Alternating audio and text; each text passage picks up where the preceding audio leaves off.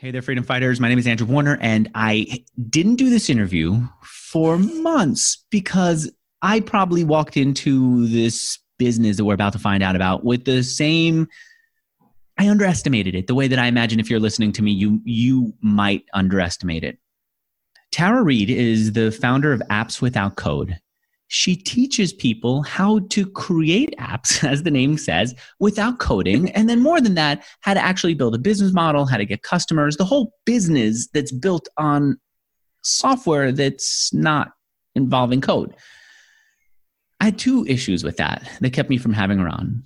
Number one, I said, if it's no code, people can freaking figure it out. I said, maybe you can't, maybe there's not a real huge business to be built without code but whatever there is, you know, you could just figure it out. And then the second part was I said, it's a nice little business. It's not at the level that I'm looking for for for Mixergy interviews. I was wrong on both counts. I was wrong on both counts because Tara, I went to to create this app that I had in mind on Airtable. I wanted all the highlights that I got out of my Kindle books to be put into a clean database that I could tag up and have photos of the cover art from the book. Like the, you're, you're nodding. This is basic like ABC stuff and I don't have to code anything. I don't have to wait for a developer to have something that's ideal. And I know people are going to tell me about Readwise. I wanted to make my own version of Readwise. It was a process. It wasn't tough, but it was a process of learning how to think like this. And I have to be honest, you're, you're nodding, right? Yeah, no, I think like the process of thinking like an engineer is the piece that is the gap that not everybody has.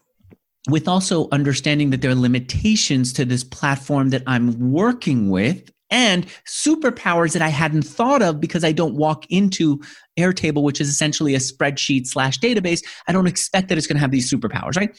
And then ways you can get creative and find workarounds for things in an intended way. Like there's all sorts of different kinds of thinking that's involved here, right?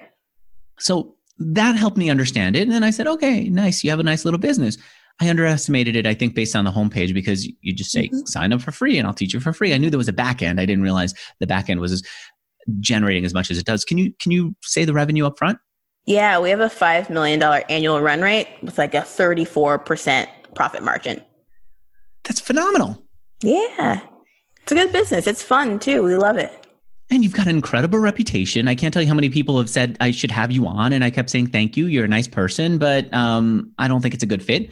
And I appreciate that people like Laura Roeder were just an 80 pennier, right? Just put Andrew, wake the hell up. And, and I'm glad that I did wake up. Let's talk before we get into this. Let's talk about the first businesses that you built. You raised uh, how much money for it? Probably like $300,000. Some of that was from 500 Startups Accelerator and then the rest from angel investors. So my first company was called Kollecto.